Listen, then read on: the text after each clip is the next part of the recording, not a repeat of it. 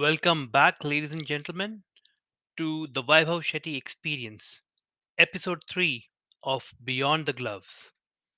And with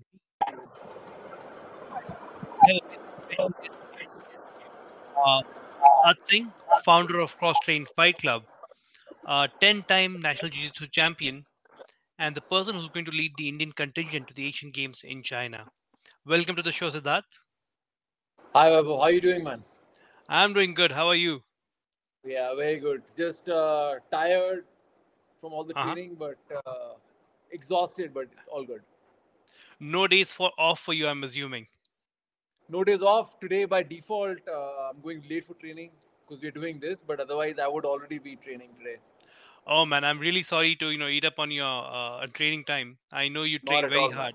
Yeah, No, no, I needed, I needed uh, some rest time today, so I'm glad this is happening. perfect. Thank you, thank you so much for agreeing to be on this show. And uh, you know, I just need to say, uh, I don't know if you've been following what the Vaibhav Shetty experience, but I typically have two parts of this. One is Beyond the Gloves, which was meant for the athletes, and one was the Inside Scoop, meant for the people behind the scene, the coaches, the promoters, and you know the global body presidents, etc. And for you, right, I kept you know uh, figuring out where do I put you but given the events of the last couple of weeks right you won the national title for the record 10th time. That is insane. 10 years ago most people in india did not even know what jiu-jitsu was i believe. And you were there in the fray competing. How does it feel? Yeah, it's it's changed a lot. Um, you know, uh, 10 years ago, man, actually 11 years ago, we started Cross Train Fight Club. I came back from the UK uh, to start this MMA thing, which nobody at the time knew what MMA was in 2012. Um, yeah, I would talk about MMA so passionately, and they would just make karate gestures and say, "Oh, you're doing kung fu karate," and uh, yeah, and you know, fast forward five years, I think Ronda Rousey is the one who kind of uh, started to bring us uh, mainstream. People try to then say, "Oh, it's it's what Brock Lesnar does or Ronda Rousey does." Started to get a bit more popular in like 16, 17. Uh, Mhm. and then obviously McGregor came and he took it uh, forth. So yeah, man, I've been competing since I think 2014 was my first tournament, and uh, it really came out from the necessity of I wanted our team to compete, and uh, people just didn't believe in themselves. Like because 2012, 13 again, there were a lot of these uh, fake uh, martial art dojos that were around, and uh, how would and if there is a genuine school which comes up amongst a group of frauds, then how do you really stand out from the frauds? Well, you go compete. You put it on the mat, and uh, you know nobody. People can, you know, if you don't compete, people can say, "Oh, he's probably he's he's a fraud, he's a fake." But if you're going out there, if you're competing, if you're winning, this, they can't say that anymore. So that was the reason why I went out and started competing in the nationals. Um, you know, that's how it first started off. That oh, nakli hai, Cross Train is fake. I hmm. started winning stuff. Then they started to say, oh, only wins in India. You know, they can't win abroad. So I started going Right. abroad and winning. So that's how it's kind of started off. It was really to just, you know, let people know, let Indians know that you know we have genuine fighters and authentic athletes, homegrown. That's how it hmm. started off, man. Perfect. So yeah, I think you know it's it's very interesting you brought this up because you know this is something even I faced when I was you know uh, start you know starting MMA, and I started quite late in my life. I believe you did as well. You had a corporate career before this. Uh, you were were you an investment banker back in London? No, man. Um, so I used to work for a brand management company. Got Uh, it, it's okay. a company called Pentland Brands. So they Uh-huh. owned around uh, 25 different brands in sports, lifestyle, and fashion. So so they owned uh, like I think I'm wearing right now. I'm wearing a Lacoste shirt. So Lacoste Uh-huh. was owned by them. Uh, they owned uh, Ted Baker. They owned a bunch of brands: Kangaroos, Kickers, Speedo, the swimming brand. So they owned a bunch of them, and they hired me straight after after my master's degree in economics. I was doing my master's in economics from Scotland, and they hired me straight from college uh, on their graduate program, and I worked for them for five years. Uh, I was heading their international business development for a Italian brand, uh, Ellesse, in Europe, Middle East, Africa. So I was working with them for five years, and uh, and yeah, I was I started off with boxing pretty early. Actually, I started boxing when I was 12 years old. Oh, Uh, wow, okay. a, yeah. So I went to boarding school in Dehradun called the Doon School, Uh-huh. and uh, there boxing was a sport. and I, I kind of got thrown into it because my brother was a boxer and none of my batchmates wanted to box. Who wants Mhm. to box at the age of 12, man? So, Right. um, so yeah, I was thrust into it. Started boxing at 12. Uh, then I did my economics honors from Delhi. Couldn't find boxing anywhere back when I was in college. And then again in the UK, I tried to find boxing. Couldn't find it. But one of my friends said, "Oh, there's this uh, Thai boxing place. Check it out." I thought, Mhm. "Oh, it's gonna be like boxing Thai. What's the difference?" And I went in. I found out very quickly it's very different. Uh, you start getting kicked in the face. It's, Right. it's very different. Oh, that's insane. So, y- okay, and and, and y- oh, how did jiu- jiu-jitsu come in? Did you start training jiu-jitsu back in uh, London as well, or Yeah. How was So in my in my uh, Muay Thai school, uh-huh? they organized a jiu-jitsu seminar and uh, by that point i think i was uh, 23 24 i'd been boxing for 12 13 years muay thai for like six years so they Right. called me for this jiu-jitsu thing and i had watched some ufc but uh, didn't really know jiu-jitsu so i went in for a seminar i saw i reached a little late i saw people Mhm. crawling on the ground and i was like okay i'm going to sit this one out. This is not something that i want to do. Um, and then when my coach was like listen uh, you know they understand. They were like okay i know you don't want to do it but there's this girl there. She doesn't have a partner. You don't have to pay for the seminar uh, but you can just help her out. You know just Mhm. she needs a partner. So i just went in just trying to help her. And uh, yeah I rolled with her and then uh, didn't really do drilled with her technique. And then uh, later on the coach said okay now you can you guys can roll and she's tiny like she was a small chick she was like 40 kilos 45 kilos max from iran Right. and she's a blue belt Oh wow. and yeah, okay. the role started, and uh, I was like, uh, training for so long, so much bigger than her. Mhm. And yeah, bro, literally like in uh, 15 seconds, she Mm-hmm. choked me unconscious. I woke up looking at the ceiling, uh, complete blackout. So I was like, what the hell happened? I was, I was like, I was shocked. She said, yeah, you just came in, I got your neck, and I, you know, guillotined you, high elbow guillotine. I was like, Mhm. damn. And then I told her, okay, let's go again. This time I'll go a little harder. And I Mhm. went 150%. Like, I'm not going to lie. I went in. I went in for the kill. You know, the male Uh-huh. ego was hurt. So I went Right. in and uh, I woke up 10 seconds later, again looking at the ceiling, completely out. uh, so I asked her, like, what happened? And then she was like, you came in, I arm dragged you, I took your back, I took your back and choked you unconscious. You Mhm. didn't tap, put you out. So that's that was my introduction. That was my first class in jiu-jitsu where this small girl from Iran choked me unconscious twice. And I Mhm. realized, man, she's 40, I'm 70, Mm. 30 kilos weight difference, and uh, she's putting me out so easily. Man, if I learn this, I can put out 100 kilo people, you know, essentially. And I wasn't a guy off the street. I'd been training, I'd been competing in boxing and Muay Thai, and she was putting me out easy. So Right. that was what kind of the motivation. And then, uh, you know, I also tried to see it from an Indian perspective. I, I was thinking that, you know, a lot of women get attacked all the Mhm. time in India. So I just thought Right. that if if Indian women can learn this, it's so strong. Like anyone Mhm. attacks them on the street, they can triangle them and armbar them, and just you know, that's what I was thinking. Uh, Right. So that's how I started off with jiu-jitsu. Oh, that is awesome. That is awesome. Thank you for sharing the story. I mean, that that is something you don't experience unless you get onto the mat with somebody so, Yeah. so much lighter than you, but so much more capable. And that's an eye opener, to be honest. Uh, and yeah, I'm, I'm glad you got to experience that. And you know, because of that, we are where we are, where you are leading one of the best combat, you know, schools in India. Um, and yeah, for people who don't know this, uh, Anshul Jubli trains with you, right? And you led him to the UFC uh, I believe he has a contract now with the UFC for multiple fights. Yeah. Yeah. Yeah. So, Yeah, so so he uh, the sto- the story of Anshul is he came to us in 2018, and uh, he came in at a great time because that time our gym was full of killers. Like that's the time when we were at the peak of our jiu-jitsu. Now it's more of an MMA place, but back then it was it's like hardcore jiu-jitsu academy. We had like 40 national champions on the mat at, at one point. Uh, Right. So he came in, and somebody came. Uh, Punyajit Likharu came to me actually. I remember.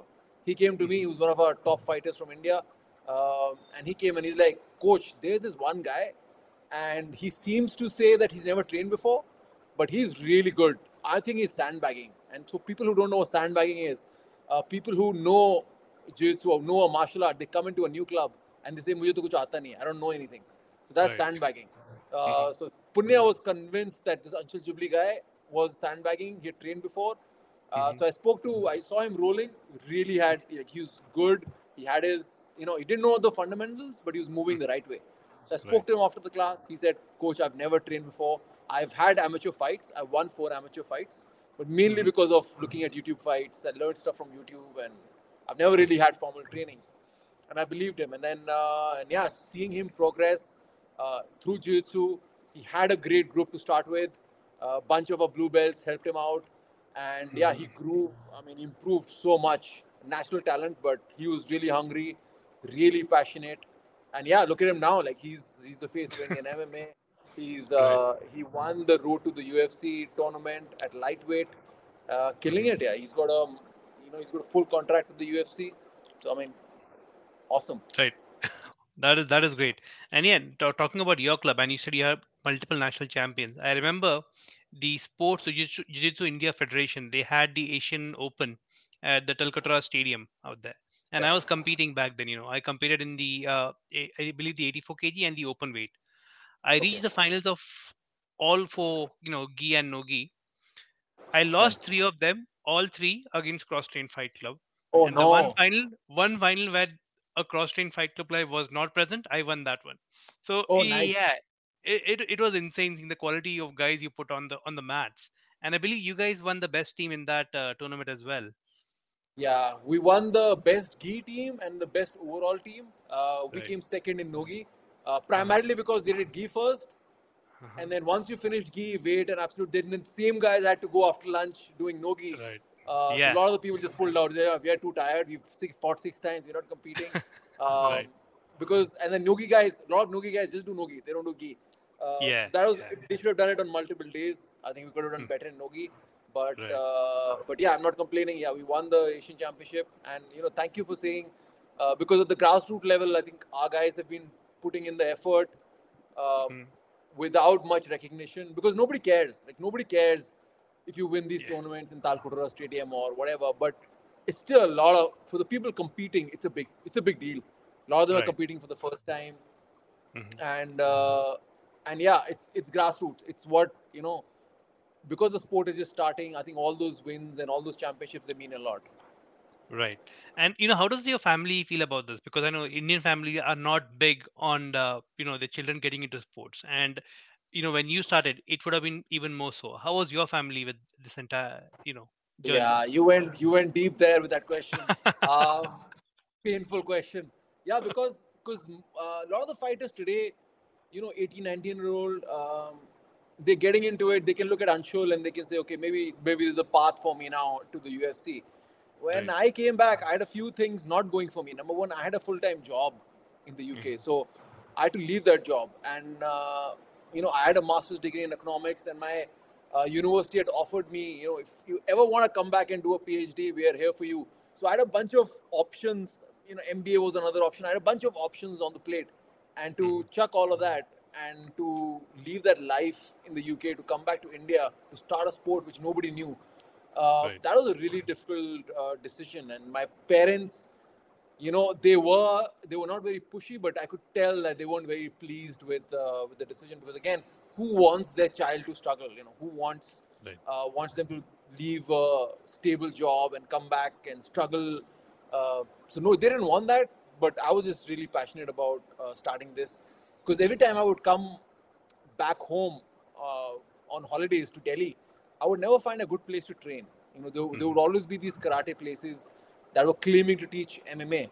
And I remember there was Mhm. one story which kind of was the catalyst where me, my brother, my sister-in-law, they just re- recently been married. They were very excited about MMA because I was always telling them about it. And I was in Delhi, and I asked them, "Oh, let's go train." You know, we were in East of Kailash. We said, "Let's go work out. Let's go find an MMA place." So I googled this place was like five kilometers from my brother's place. We went there, and it was a terrible experience. Uh, the coach didn't know what he was teaching. He was, you know, not not behaving like a coach. He was behaving more like a dictator. He Mhm. ended up getting into a fight with me in the middle of the class because I was trying to tell my brother how to kick. I'm Mhm. not even like I'm on the side. You know, class is not going on. Class like he's told everyone do push-ups and sit-ups and whatever, and he's having chai. And I'm Right. so my brother can't kick. He's also from a boxing background, never kicked before. So I Hmm. was just showing him on the side. I think if you if you step out and you turn the hips, you'll get a better kick. Now this coach decides to take it personally that you know I don't know what and he gets into a fight with me. Uh, Mm-hmm. you know, terrible experience. And my sister-in-law just walked out saying, like, what is this nonsense? Like, this is terrible. Uh, and then she was kind of the person who said, listen, you should start this because these guys are just going to kill your sport, uh, at least in Delhi. So that was Right. sort of kind of the motivation. I was like, okay, if no one's going to do it and the scene's so bad, uh, I Mhm. might as well come and do it. So Right. yeah, that's how it kind of started. Oh, that, that is awesome. And uh, one of the things you know I have faced growing, you know, when I started MMA and jiu-jitsu was you know something I got into because I kept getting taken down because India has really good wrestlers, but once on the ground they have no idea what to do or they had no idea what to do. I think now the scene is different. And i realized even if i knew the fundamentals of uh, jiu-jitsu, it helped a lot. And i would go in and obviously we were training mainly no gi and when i was wearing a gi i was wearing a white belt. And people come up to say you know mera beta karate mein black belt hai. You know yeah. and you know that that mentality is there because every tom dick and harry out there has a black belt in karate. And then they see jiu-jitsu guys struggling for years to go from white to blue and blue to you know purple, etc. Uh, it, it's it's it's it's a very different sport, and I you know the good thing about India is we have not we do not have McDojos giving out belts at least you know mo- for for most part. So jiu-jitsu is you know it's it's very structured and it's very difficult to prom- get promoted. But did you face this kind of issues comments from your students from parents from the students parents saying you know my son has been training for so long. Why is he still a white or a blue belt so many times. I still get it. People still come to join the club and they're like, how long before he gets his black belt in jiu-jitsu? And I said, I still haven't got it. So once I get it, I can tell you about it because I haven't got it yet. But uh, but yeah, to come to come back to your point, there are uh, so okay. So just jiu-jitsu grading, I think you got to segregate two. I've always segregated two different uh, genres. One is uh, lifestyle. So a lot of people do jiu-jitsu for their lifestyle, for fitness, for health. That's a separate separate criteria. And there is a competition uh, belt as well, which is completely Right. different. I, I think you've got to segregate the, them into two different categories. Um, Mhm. So McDojo scene, I think, comes in if if that lifestyle element gets out of hand. You know, Right. uh, if if, it, if there's an academy and they don't train or they don't roll hard, but they're giving belts based on uh, you know attendance and stuff, then yeah, that's an issue. Uh, we've had a few instances uh, in India, but they've been called out pretty quickly. You know, uh, Right. because because everybody who's actually worked hard and got a belt doesn't Mhm. want the sport to uh, you know go the karate route. Uh, Right. But having said that, I think as the sport grows, it will become more and more common because again, you know, a lot of the instructors they want to keep their dojos open, and uh, you know they have to kind of grade the students so that those students don't leave and go somewhere else. I've had instances where students have left. Like cross train is infamous for not giving belts. right Um, you know, we fuck. I mean, five years for a blue belt is generally an average at cross training. You train for five years. One of our students, Jay, he just got his blue belt. Five years of Mhm. training. Man, he Mhm. he could have just gone anywhere else three years ago and got a blue belt. You know, but he stuck Right. on. Um, and we've had a lot of students who who stopped training with us, went somewhere else, and got promoted. Um, Right. So it's always going to be an issue as the sport grows. More higher belts are there. They're going to promote people more quickly. And I think the reason why we have we don't have more black belts is I think quite a few. And I'm going to not say it just because I'm here. hmm A lot of people privately have messaged me and asked me when am I getting my black belt? Because Mhm. once I get it, I think then they can safely go out and get it themselves. Uh, but right now, I feel if, if they get it, they're going to get called out. Right. So my me holding on to brown is definitely holding back a lot of people. I'm telling you, the day I get my black, you'll see Mhm. five, six other guys getting getting their blacks as well very soon.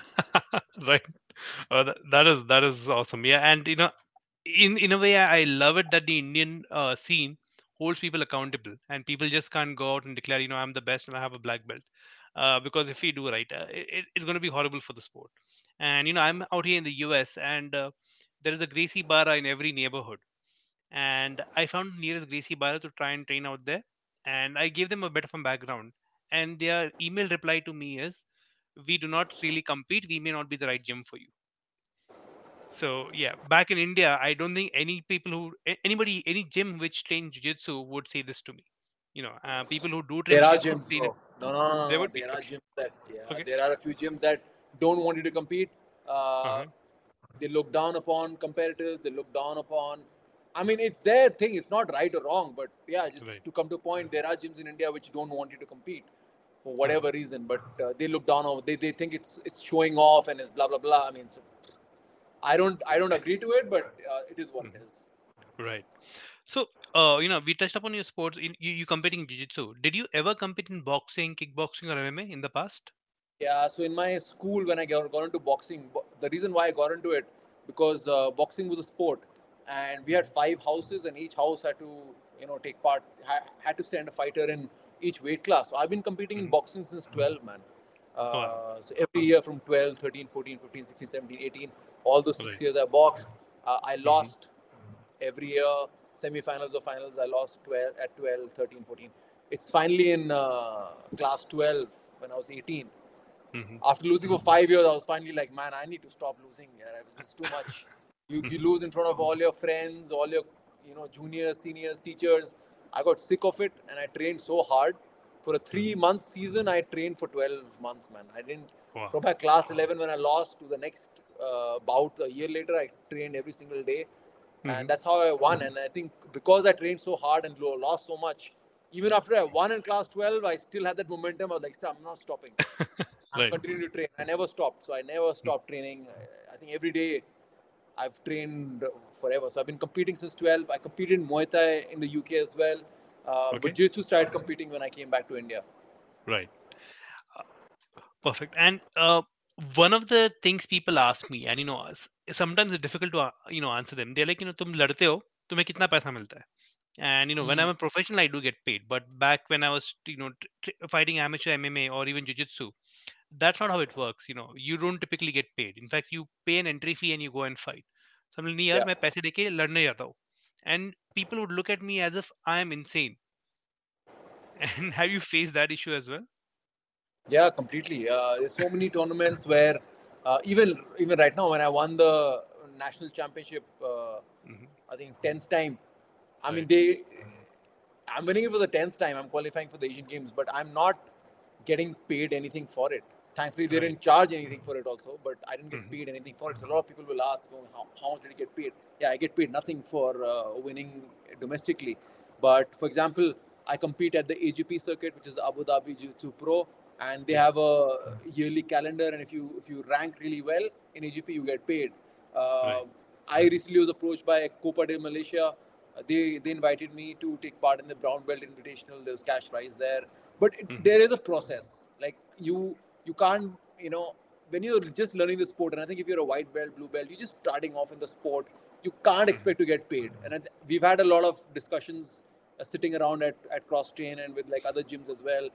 You know, you can't claim, oh, pay me, I'm fighting. No, bro. You you're just starting off. You're still just learning the the basics. You know, if you're in, if you're playing cricket, you're going to the nets. You're not getting paid, you know, to go and play in the nets or practice matches. So that's what it is. Uh, Unless you go pro and you, you know, if you win the ADCC, you know, you get paid. You even in India, you when we run ADCC India, we Mhm. give the best grappler of the tournament cash prizes. We always do that because they deserve to get paid. We're not gonna give you know someone who's one white belt category where there are two people. We're not gonna pay them because man, Right.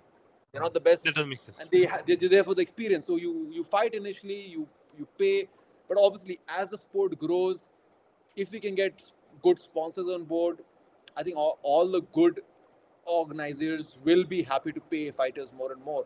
But Mhm. you can't expect to get paid when honestly if you're not good. If you're not good enough, you've not won anything, but you're you're saying I'm not taking part in this tournament because I won't get paid. Bro, you need to win first. Talk Right. about getting paid after you start winning. You win a bunch of things, doors will open. You don't want to compete on the excuse that oh I won't get paid, so I'm not competing, man. That doesn't make any sense. Compete, put your name out there. Mhm. Even if like you know, if I'm winning these national championships, okay, maybe I'm not getting paid by the organizer, but so many brands approach uh, me wanting to sponsor me, or you know, doors open up. So Mhm. I'm not so fussed about you know paying and competing uh, because I know with each win it opens new doors and new opportunities. Right. Perfect. Uh, you know, just coming back to jiu-jitsu and you know the Asian games that uh, you know uh, gonna happen, and it is incredible that during our I did not imagine in our lifetime we'll see the sport in the Asian Games or even the Olympics. You know, Olympics is, is still a long way away, but the fact that it's now in the Asian game, that's a massive achievement for the community. Uh, but the last time I remember, the first time it got included in 2018, I believe, there was an Indian contingent which was supposed to go, and for some reason, I think believe the visa issues is what was publicly, you know, declared. But I really don't know what the issues were. But the contingent never went out there. Uh, how how is it different this time in, in terms of organizing the team and you know getting things in place to make sure the team actually goes out there? Yeah, I didn't know about the 2018 uh, thing at all. I didn't even know there was an Indian team that was supposed to go. I had no idea. Nobody told me. Okay. Uh, Mhm. I was just told that this is the first time an Indian team is being sent. They're doing the Right. trials. Would you want to take part? And the way it went out is they invited all the champions from previous years to come and take Mhm. part and, and do these trials. So it was a invite only. And I Mhm. got invited because I won their championship three times, not in the recent Right. years. The last Mhm. time I won uh, at their federation was 2018, I think. Okay. Uh, so they reached out, and because I've been winning at AJP, they were like, okay, uh, come and try out, see, you know, if you're as good as the other champions. And yeah, I Right. won. Uh, I won all three of my fights. We won all three Hmm. by submissions. Uh, Nice. So yeah, they were like, don't, don't, you're in, you're you're fighting.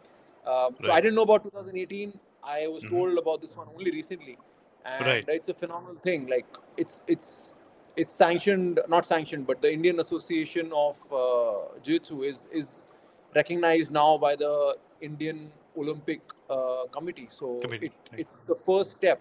I think if it goes well uh, this time at the Asian Games, who knows? Maybe doors open for the Olympics. But uh, it's a it's a great start. Like I, I like you said, like I know, I didn't believe that Jiu-Jitsu will be in the Asian Games at least in my lifetime, and the fact that I'm going to compete, uh, it's an absolute honor, and uh, can't believe it. Still can't believe it. Right. Exactly. And, uh, you know, uh, when I was growing up, you know, I'm sure even when you were growing up, uh, the pinnacle of sports apart from cricket, when you look at, you know, uh, the Olympics, there were any sport which basically uh, get to the Olympics, the Asian Games, the Commonwealth Games, and the medal winners typically would get the Arjuna Award or the Dronacharya Award. Now, when I started competing MMA Jiu Jitsu, you know, obviously uh, none of those things were even accessible to us. We didn't even think about it. But now Yeah. you're going to the Asian Games. Suddenly, technically, you are eligible for both the Arjuna Award and the Dronacharya Award as a coach, theoretically. And uh, I, I don't know what's going to happen in the future, but the fact that you know jiu-jitsu athletes are now technically eligible, and if somebody wins one of those prizes, I think it might be a game changer for the game, uh, for, for the sport out there, in my opinion.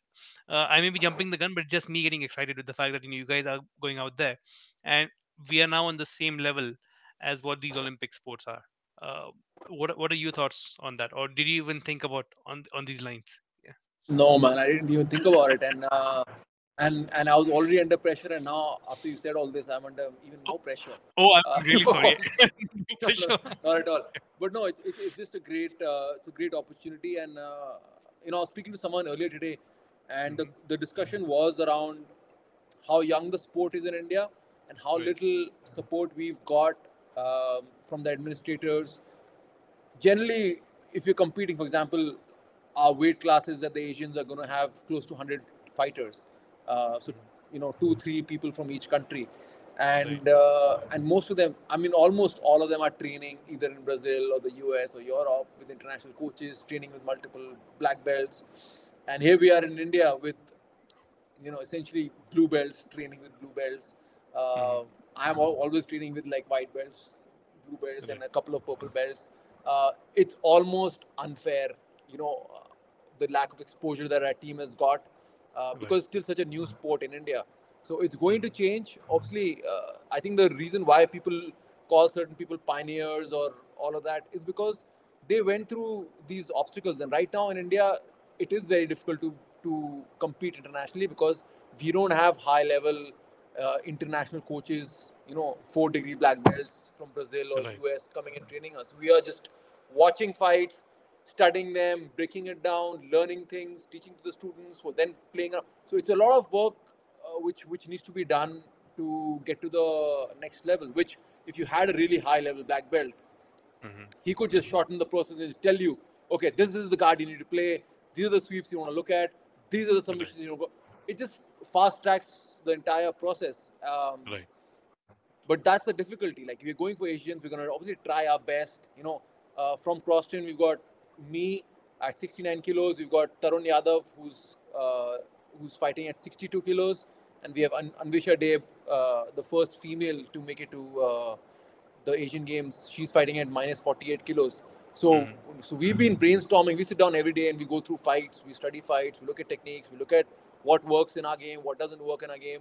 So there's a lot of work that goes in, and uh, I mean we're going to try our best to you know do uh, hopefully win a medal. But it's you know it's very difficult, and it's, it's a very difficult tournament. It's a very difficult competition.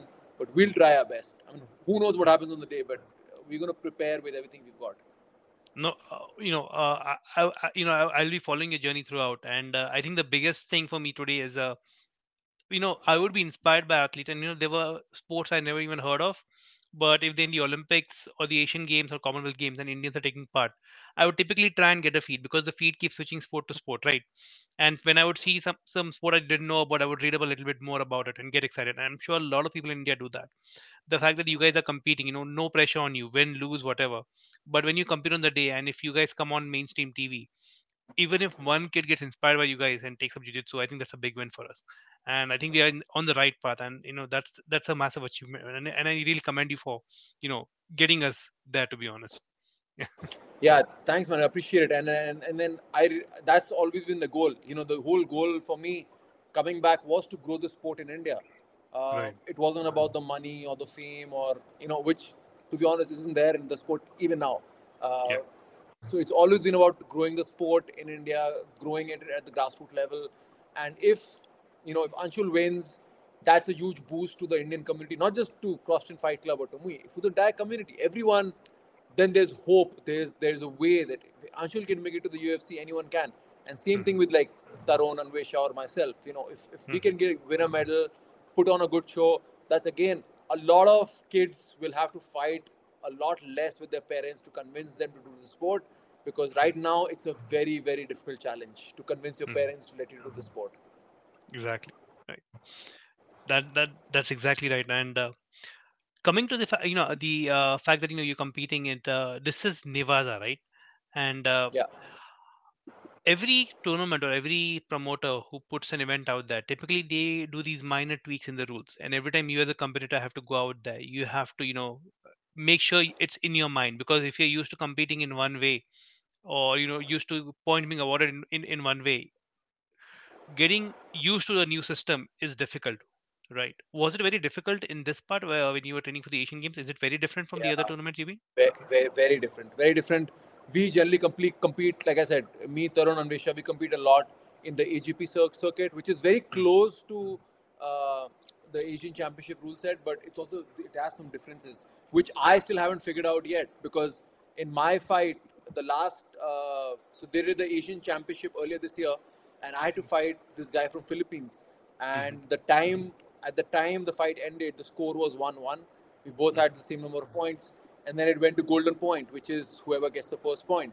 And in Right. AJP, in overtime, you can pull guard, and uh, you know if you can sweep the guy, you you win, or if he passes your guard, he wins. So overtime, we went in, I pulled guard, and I lost, and I didn't understand why.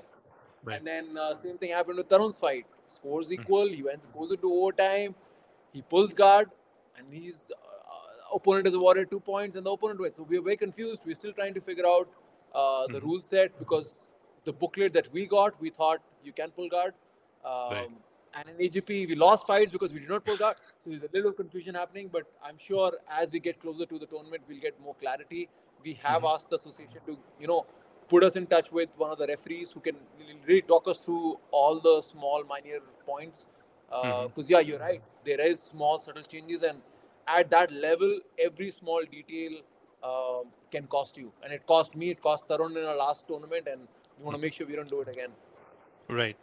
And uh, the last Asian Games which happened, uh, UAE dominated the jiu- jiu-jitsu scene. You know, uh, it wasn't by a big margin, but you know they were the best country out there. Uh, do you think that's part of the reason? Uh, I mean, it, is it partly because of the ADCC circuit happening out there, and you know, exposure to so many coaches and athletes? Or what? What your take on? Um, the scene in UAE is, I mean, phenomenal because because they have jiu-jitsu mandatory in every school. You know, all Wow, the okay. kids have access to uh, jiu-jitsu training from Mhm. when they join school at the early age. They have jiu-jitsu. They have they've gone out and they've got some of the best coaches from around the world, black belts, to come and be instructors in schools where they're taught jiu-jitsu at a very young age. So this hap- started happening in like 2010 onwards, where they hired it, and then uh, those kids who started off as you know very young five year or six year old olds are now 17 18 killers because they've been training jiu-jitsu you know since forever and uh, and it's starting to show results now you're starting to see that uh, apart from brazil and us i feel Mhm. uh, because when we go for the world championships in uh, in abu dhabi every year Right. apart from Brazil, you know, nobody is really able to compete with uh, UAE. It's always Brazil comes first, and then UAE comes second. And we're talking about the world stage. And Wow, in. Asia, I mean, UAE stands alone. I mean, they've got such good talent, uh, Mhm. such good infrastructure. They have tournaments that happen every week in uh, Wow. UAE. So, so that's the reason why the sport has grown so far. They have administrators who are who really want to succeed, and I think they're the reason why the sport is also in the, the Asian Games because they've really been pushing it. Um, Right. so yeah, I think again this time UAE will do really well um, Mhm. because of the infrastructure, and that's why I'm really hoping like if one of our guys can do well, maybe our Mhm. government can come forth and give us the support that they give other sports, uh, Right. like the support that you get uh, in football or hockey or boxing or wrestling. If you get that kind of support, I promise you, like next four to eight years, India is going to be uh, on the map as well of international jiu-jitsu. Fingers crossed we get that, man. Fingers crossed we get that. um, and hopefully there's no no politics from the other sports, saying that you know why you taking our athlete because you know typically in combat sports this does happen, uh, and a lot of traditional combat sports don't want the athletes to train uh, jiu-jitsu or even MMA and uh, you know Muay Thai because they believe that they are the best athletes they have out there may shift over to these disciplines. Uh, hopefully that doesn't happen, and you know we can just you know be as a sport on our own as jiu-jitsu and be able to you know go ahead. Um, right. Uh, coming back to you know the formats. Uh, it's fairly simple in the Asian Games, right? There, there are no belt levels, there are just weight levels, and you know, there's a simple rule set. Uh, but you know, when you go out competing, there is all sorts of categories. You know, there's uh, it's it's by belt, it's by weight, it's by age as well. They've got masters categories now. Then you got the combat jiu-jitsu, which is coming up uh, massively, especially in the US. And there, you know, belts don't matter. Uh, typically, you know, you just turn up and uh, and you know, it can if the athletes are are talented, it can be quite a big show. You know, because there are people who are just used to pulling guard and you know working from there, but when strikes involved, it suddenly changes the game. Uh, what's your take on this? And do you have a favorite format uh, among all of these? But I, I, can talk about uh, gi and nogi because again you you got to segregate gi and nogi because uh, Yeah. it's almost like now it's become like two different sports. Uh, Right. My favorite format for nogi is the ADCC rule set. I think Mhm. ADCC rule set till today is the most exciting rule set. Uh, for people who don't know what the rule set is in ADCC, if it's a 10, round, 10 10 minute fight, the first five minutes is no points, and the second five minutes there's points. So it's a mix of both. First five, five minutes you can do whatever the hell you feel like. You can Right. pull guard, you can take him down, you can wrestle him, try crazy submissions. And the second half, because you, they want a result, Mhm. second half is points. So you've got a mixed strategy in there as well. So that's what makes ADCC such a exciting uh, rule set. Uh, Mhm. You know, and, and again with with India, when we organize ADCC in India, man, the fights are phenomenal. I can't take my eyes off it. They're so Mhm. exciting, and you see the talent coming through. It's amazing. So yeah, in Nogi, I would say that ADCC rule set is my favorite and the most exciting. Um, Mhm. And with with Gi, Gi rule set is generally pretty linear. Like uh, IBJJF is quite quite similar to uh, AJP, which is quite similar to uh, Sport Jiu-Jitsu Federation. So they all Yeah. Jiu-Jitsu ones are pretty much uh, similar in the rule set. But but yeah, in Nogi it goes a bit crazy because you have an EBI rule set, you have combat Jiu-Jitsu. Man, I'm not a big fan of uh, of e- the EBI rule set because a lot of people stall out an actual fight and just Yeah. they just focus on overtime. Uh, Right. So like if you're in a grappling and if I've just trained to trained overtime, I'm gonna stall you out, keep running away for 10 minutes because I know I have a great back system or a great armbar. But maybe in a real life, I won't be able to take your, take your back in a real role. Yeah. You, so that's why I don't like the EBI rule set so much. Um, Mhm. I love the ADCC rule set. I think that's the best. Um, Mhm. Combat Jiu-Jitsu again, I'm not a fan. I'm like, if you want to do MMA, do MMA. Like If you want to do what's this in the middle? Like this it doesn't make sense. If, you Okay. want to slap someone in the face, fight MMA, punch him in the face. so I'm not again. Gi, this, do gi. If you're doing no gi, ADCC is the best one. I Do MMA like this. I don't want to like. Right. This is confusing for me. I, it. not watched a single combat jiu-jitsu fight. I just can't watch it. Oh, okay, okay. Yeah, it, it, it gets intense. You know, I, I managed to compete in one, and for some reason they put me in the 205 category, which was like Yeah, a lot heavier. Uh, boys. not a yeah, not a comfortable experience. Uh, you know, to say the least. Uh, some of it gets exciting, but you're right. You know, if it goes to overtime, you know, uh, and they put you in those positions, you know, advantage, disadvantage. You know, it, it, it's a little silly because in one way they said that you know it's it's supposed to simulate a real uh, street fight, which is why they said the slaps slaps come in. But then you have that overtime rule, which doesn't make sense. But uh, people enjoy watching it because out here, especially, right? People, uh, jujitsu gets boring for people. They say nothing is Yeah. happening. Although there, are, Yeah. you know, even when you're not moving, you are doing stuff, and a person competing knows that. But I think it's from a spectator point of view that combat jiu-jitsu is so much, you know. For Uh, sure, for sure. I, I think I think jiu-jitsu is only watched by competitors and their families. And that's that's pretty much Exactly. it. Nobody else watches jiu-jitsu. Especially jiu-jitsu is because it's so technical, man. It's so technical. There's so many guards, and I remember a couple of our MMA guys were just sitting and watching us roll, and we were stuck in this one position, 50-50, and we're trying to feed lapels and making it. And they were just like, Coach, what the hell are you guys doing? You've been stuck in this position for six minutes. And they thought, and they literally said, why don't you just stand up? And I said, okay, come here.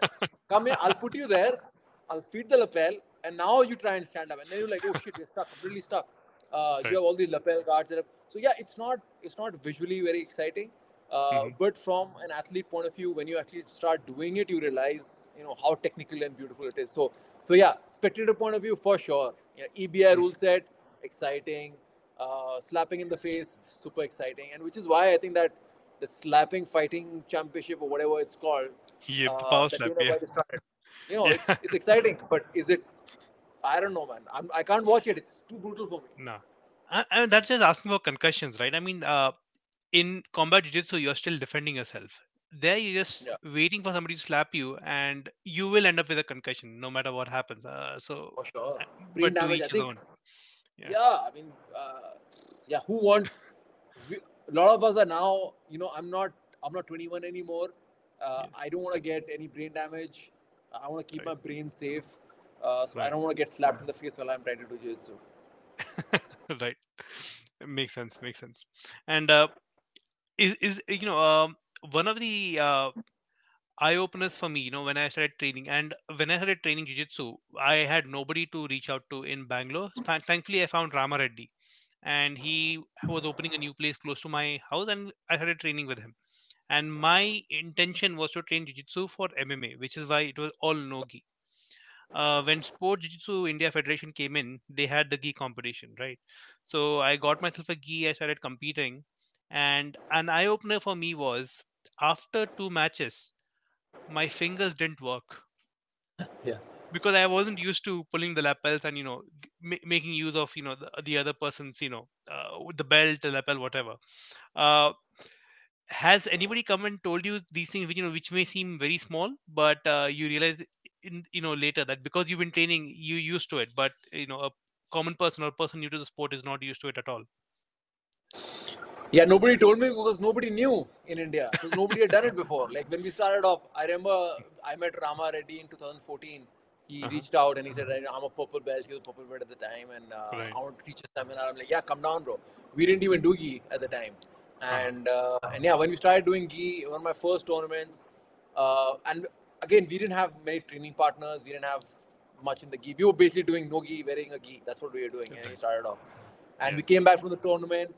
Came back from one of my fights where I really could not feel my forearms. Like forearms Yeah. were wrecked, and I was I trained really hard for that camp. I trained very hard, and I couldn't feel my forearms. This is in the UK, and Right. my fingers were just like I felt like I got arthritis in my fingers or something. Like 18 year old Yeah. fingers.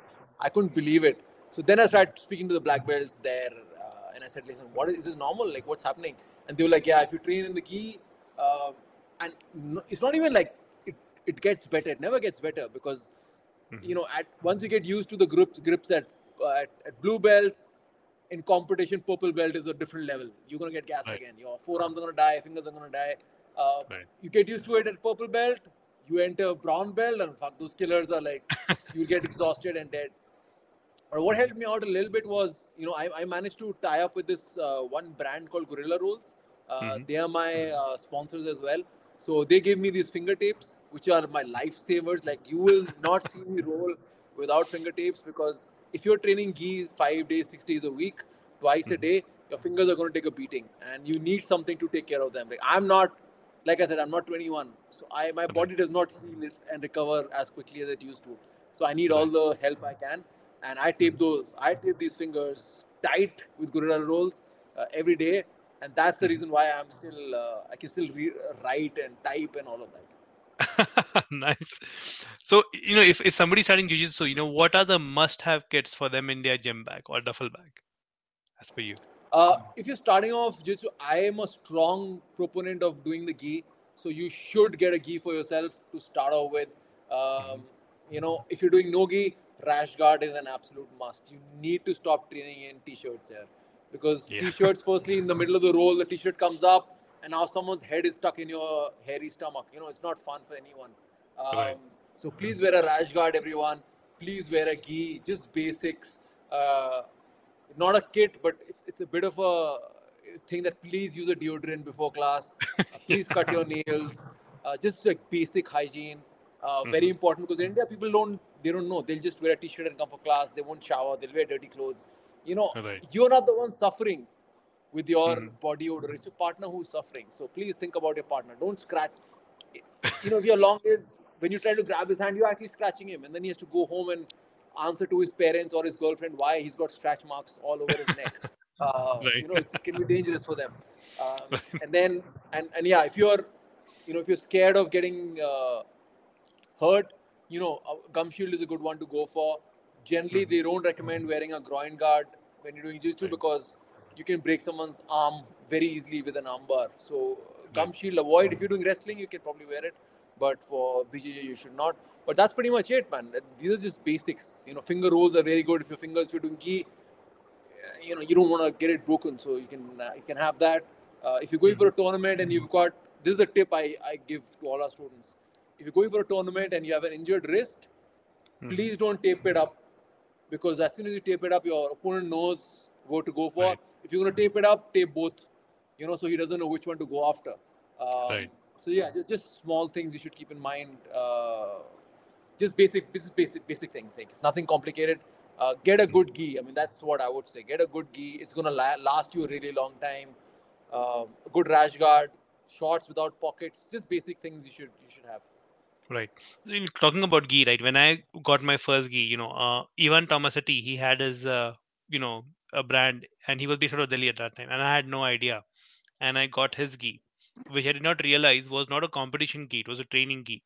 So the first tournament I went to, they didn't notice. They let me compete. The next tournament, they're like, "You, don't, Oh, you cannot rip, compete in rip, this." uh, rip stop material. Yeah, yeah, yeah. Yeah, yeah, yeah, Uh, yeah. So for the people out there, you know, could you just, you know, uh, give them a very, uh, you know, easy way to figure out what gi to buy and how to buy it? don't buy a karate gi to start with. You know, you- go to Amazon, you look at the cheapest 1500 rupee gi. If you if that's what it costs, it's probably the wrong one. Uh, you need to get a jiu-jitsu gi, which is generally made of cotton. Um, you know, with maybe some polyester in it, but generally, if it's if it's got any sort of ripstop material, it's got a lot of polyester in it. Uh, avoid it. You know, generally there are some brands in India that are making it, but in my experience, generally I use Fight Aesthetic, which is which is a brand. Uh, it's an Asian brand, and recently they signed uh, Nicholas Meregali, one of the best grapplers in the world. You know, if I'm ever wearing a gi, I always wear Fight Aesthetic gis because they are best. Best for India. You don't want a gi which is too thick. You know, European gis or they're so thick it becomes so hot you want to die. Uh, Correct. so Fight Aesthetic is good because they make gis which are just perfect for our weather. They're not too um, they're not too thick. You can breathe in it. You can survive in it, and they're very good quality. They last you like eight nine years easy. I've the first gi they gave sent to me was 2014. I still have it. I still use it. Uh, so yeah, if I had to recommend one brand, just just go get them. if you got anyone coming from Malaysia, Singapore, uh, or if you want to just you know get in touch with me or anyone from CrossTrain, they'll help you get uh, fight aesthetic gi. Uh, just get because again, you don't want to spend five thousand on a gi in local manufacturer and uh, in in one year it tears off. Now you Right. got to find another new gi. It's happened so many times where you know someone buys a local gi and the gi pant comes. Gi pant goes first always. Um, yeah. it, and now you got to now now you got sambo uniform happening. You've just got the top. You don't have a bottom. Uh, Right. starts to look very funny. So Right. so yeah, get a good brand. Fight aesthetic, aesthetic is good. In India, you've Mhm. got 411 Fight where they they're doing a good job as well with with gis. So you can Right. probably reach out to them if you want an Indian gi. But Fight aesthetic is hands down the best I've ever used. Nice, nice. And um, just la- last, thing, you know, I want to ask: Do you have a lot of female athletes training at uh, at your club, jiu-jitsu at least? Um, we've got around uh, around 10 to 12 uh, athletes currently training at Cross Train. Mhm. I wish the number was higher, but Cross Train at the moment is is is, is a is a place where it's more MMA oriented. Uh, Right. So a lot of people have moved from their diff- respective cities to Delhi to train at Cross Train. So people from like Northeast, people from like South India, from Bombay, Bangalore, they've all moved to Delhi to train with us, uh, Mhm. and that's led to a weird. Like our academy was never like this. It's just fighters, fighters, fighters, fighters. So it has Right. scared off some of the casuals, uh, casual Mhm. Delhi people and girls included. They're like they come in and they see like so much testosterone and they see like so many fighters. It scares them a little bit. But now I think even the girls who've stuck on, uh, Mhm. like Anvesha is competing in the Asian Championship. We have Anandita who's been who's been training with us for a while. So these girls Right. have been around and uh, now they can tap out, you know, some real tough guys. That's the girls who stick on in this environment become real Mhm. badasses. So the girls Right. who stuck on have become really good. So we've got 10, 12, but each of them is a handful to roll with. Like they're killers. Right. And uh, you know, one of the mentalities, you know, I I face, you know, uh, uh, challenges I face when I was talking to women who who want to enter the sport. Jiu-jitsu, number one, is is a very obviously all combat sports are physical, but in this case, you know, you get into very awkward positions, and at the end of the roll, you are drenched in sweat, and it's not just your sweat; it's everybody else you rolled with it as well, right? And that puts a lot of, you know, casual, uh, you know, uh, women who want to train casually, it puts them off. How do you deal with that typically? I think it's very important to look after your new members. So if any new girl is coming in for training, I can very safely put them in a role with our purple belts. Um, I'll roll with them, or a high level blue belts will roll with them because they know how to roll with someone safely, uh, Mhm. and they also know how to put the other person at ease. I would not send them on a roll with an MMA crazy guy who's been training for three months. Right. that's the quickest way of losing, uh, you know, training partners and women from training. So every time I've had to uh, roll with a new, new girl or uh, you know a new member in general, it's always been very comfortable. You know, because we know how to roll and what positions to set them in, um, Right. and you put them in ease. You let them know exactly what the goals are, what the objectives are. Uh, positional rolling really helps when you're confined to a specific position. For example, you can start a roll uh, from the back position where they're trying to strangle you. They know how to strangle because you've taught them in the class, and they just work one hmm. position. So it's not awkward or odd at all. It's just when they hmm. don't know what the hell is going on, and then they find themselves on the hmm. back with you know a sweaty man on top. That's when they don't know what's happening. So Right. it's very important to initially uh, make them understand the fundamentals. So at CrossTrain, we've got these fundamental classes which happen, and uh, a lot of the girls have to spend like two to three months initially just doing fundamentals where they can't roll, not allowed to roll. At Right. most, after a month, we'll let them do uh, positional training, but no full sparring. They don't get to train with like fighters or anyone. So Right. once they start understanding positions, they start seeing openings, they understand leverage, they understand where they should be, then we can let them do open sparring. You let girls into open sparring from day one against crazy people, obviously they're not, not going to stick on. Absolutely. Right. Perfect. You know, I didn't realize we we already we already 53 minutes in. I don't want to take much of your Friday evening, but you know, before we conclude, you know, anything you want to share with the audience out there? Anything about the sport? About you know, anything you want to just give out as pearls of wisdom? Uh, pearls of wisdom. I don't know. I don't know. I think I think it's it's, it's been. Uh, I can see that the last eleven years uh, that have been that have gone into uh, you know growing the sport in India.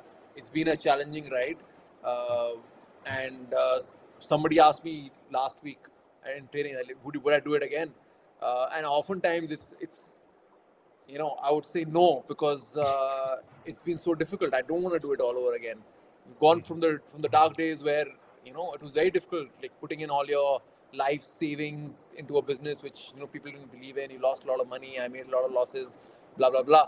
Uh, so it was a very difficult journey. But then there are days where you get recognized and and some young kid comes in and he says, you know, that I'm now doing MMA because of you guys and what uh, you've managed to create. And those days you feel like you know the the sacrifice uh, has been worth it. So so yeah, for anyone like if you're really passionate about something, man, try it, and uh, who knows, man, maybe it'll take you to to great things. And I never thought in my life that I'll be representing India, uh, you know, at the Asian Games. I never thought, I mean, especially because I was a boxer and I knew how you know how uh, if you're uh, you know once you're 18 19 20 it becomes almost impossible to represent india in boxing.